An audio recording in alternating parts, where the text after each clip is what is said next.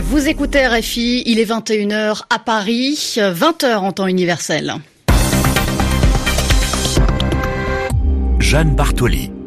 Bonsoir et bienvenue dans votre journal en français facile. Avec moi pour le présenter ce soir, Sébastien Duhamel. Bonsoir. Bonsoir Jeanne, bonsoir à tous. Les titres de ce journal. Aux États-Unis, l'enquête sur les ingérences russes dans la dernière campagne présidentielle s'accélère.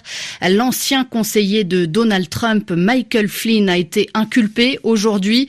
Il plaide coupable et promet de coopérer, d'aider la justice. Et nous parlerons d'une autre enquête qui inquiète la Turquie Turquie. L'homme d'affaires turco-iranien Reza Zarab était entendu aujourd'hui par un tribunal de New York. Il a décrit comment il avait permis à l'Iran de contourner le blocus économique américain. La 29e journée mondiale de lutte contre le sida avec un chiffre dévoilé aujourd'hui. Une nouvelle personne est infectée toutes les 17 secondes par le VIH. Enfin, nous reviendrons euh, sur le tirage au sort de la Coupe du Monde 2018 qui avait lieu aujourd'hui à Moscou. Le journal Les journaux en français facile. En français facile. C'est le quatrième proche de Donald Trump accusé dans l'affaire des ingérences russes de la campagne américaine.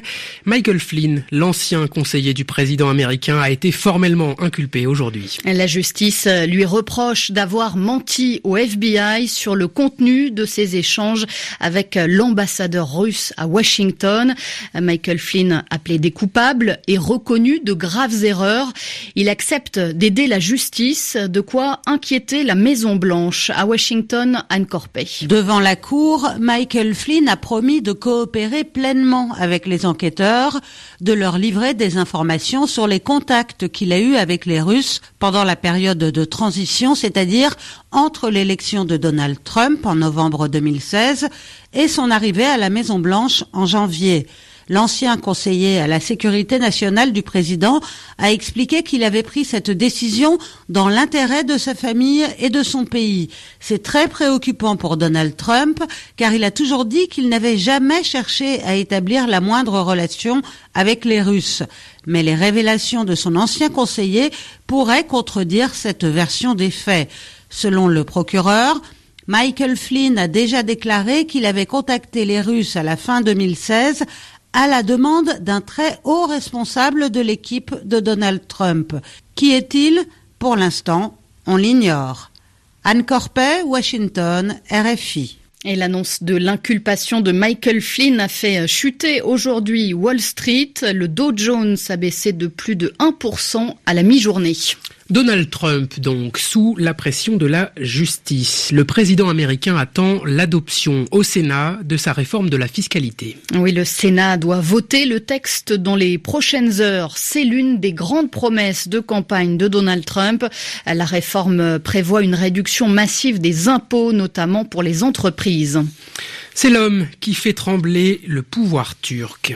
L'homme d'affaires turco-iranien Reza Zarab était entendu euh, comme témoin aujourd'hui par un tribunal fédéral de New York dans une affaire extrêmement sensible. Il a décrit comment il avait permis à l'Iran, via un mécanisme complexe, de contourner le blocus économique américain. À l'époque des faits, Recep Tayyip Erdogan était Premier ministre. Les précisions de Nicolas Falaise. Il s'appelle Reza Zarab et devant la cour, il a expliqué être détenu par le FBI américain américain dans un lieu secret. Cet homme d'affaires âgé de 34 ans possède la double nationalité turque et iranienne.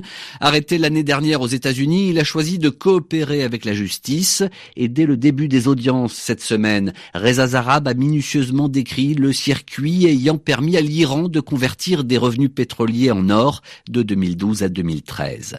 Un grand déballage durant lequel l'homme d'affaires a raconté les valises remplies d'or transitant par Dubaï, les dizaines de millions d'euros versés à des intermédiaires, mais aussi le feu vert que le premier ministre turc de l'époque aurait donné à plusieurs banques dans le cadre de ce montage violant les sanctions internationales.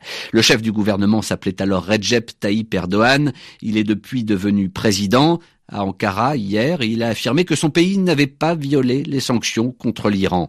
Avant le procès en cours devant la justice américaine, l'affaire avait d'abord éclaté en Turquie, entraînant la démission de quatre ministres qui ont depuis été blanchis. Nicolas Falaise et la justice turque ordonnent ce soir la saisie des avoirs de Reza Zarab en Turquie. Il est accusé d'espionnage.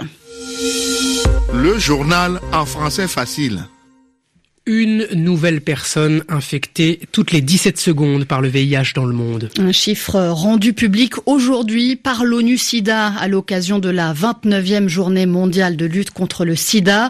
On est encore loin de la fin de l'épidémie, en particulier sur le continent africain. Euh, les explications de Clémentine Pavlovski. Avec 25 millions de personnes infectées en 2016, selon l'ONU SIDA, l'Afrique subsaharienne reste la région du monde la plus touchée par la pandémie. Parmi les zones les plus préoccupantes, l'Afrique de l'Ouest et l'Afrique australe. C'est d'ailleurs en Afrique du Sud que se concentre la majorité des personnes atteintes du VIH, le virus de l'immunodéficience humaine. Les modes de transmission sont variés, rapports sexuels non protégés, injection de drogue ou de la mère à l'enfant au moment de la naissance. Et en Afrique comme ailleurs, l'ONU-SIDA estime que les hommes ont moins de chances d'avoir accès au traitement contre le VIH. Contrairement aux femmes qui utilisent les services prénataux, les dépistages sont généralement plus tardifs. Ils sont donc plus susceptibles de décéder de maladies associées au sida. En Afrique de l'Ouest et centrale, par exemple, sur quatre hommes séropositifs, un seul suit un traitement. Si l'ONU-SIDA souhaite mettre un terme à l'épidémie à l'horizon 2030, ces données rappellent que la bataille est encore loin d'être gagnée. Clémentine Pavlotsky. Une semaine, jour pour jour, après son investiture, il est déjà sous le feu des critiques. Et le président zimbabwéen Emerson Nangagwa est critiqué pour avoir nommé des militaires dans son nouveau gouvernement, mais aussi pour avoir reconduit des ministres déjà en poste sous l'ère Mugabe, bien loin donc du renouveau démocratique qu'il avait promis en arrivant au pouvoir. L'actualité en France, maintenant, Jeanne, et le Conseil constitutionnel qui va devoir examiner une mesure de la loi antiterroriste. Il a été saisi d'une question de constitutionnalité. C'est une procédure de contrôle de la bonne constitutionnalité des lois.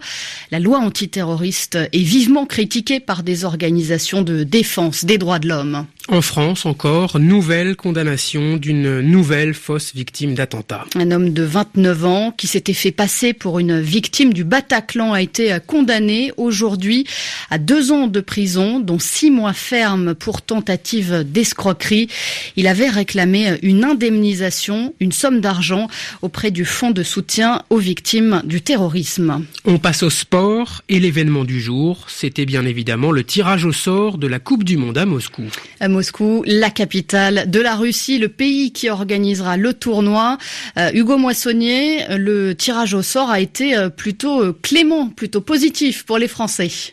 La France a eu une nouvelle fois de la chance. Premier match dans le groupe C contre l'Australie le samedi 16 juin. Deuxième rencontre contre le Pérou.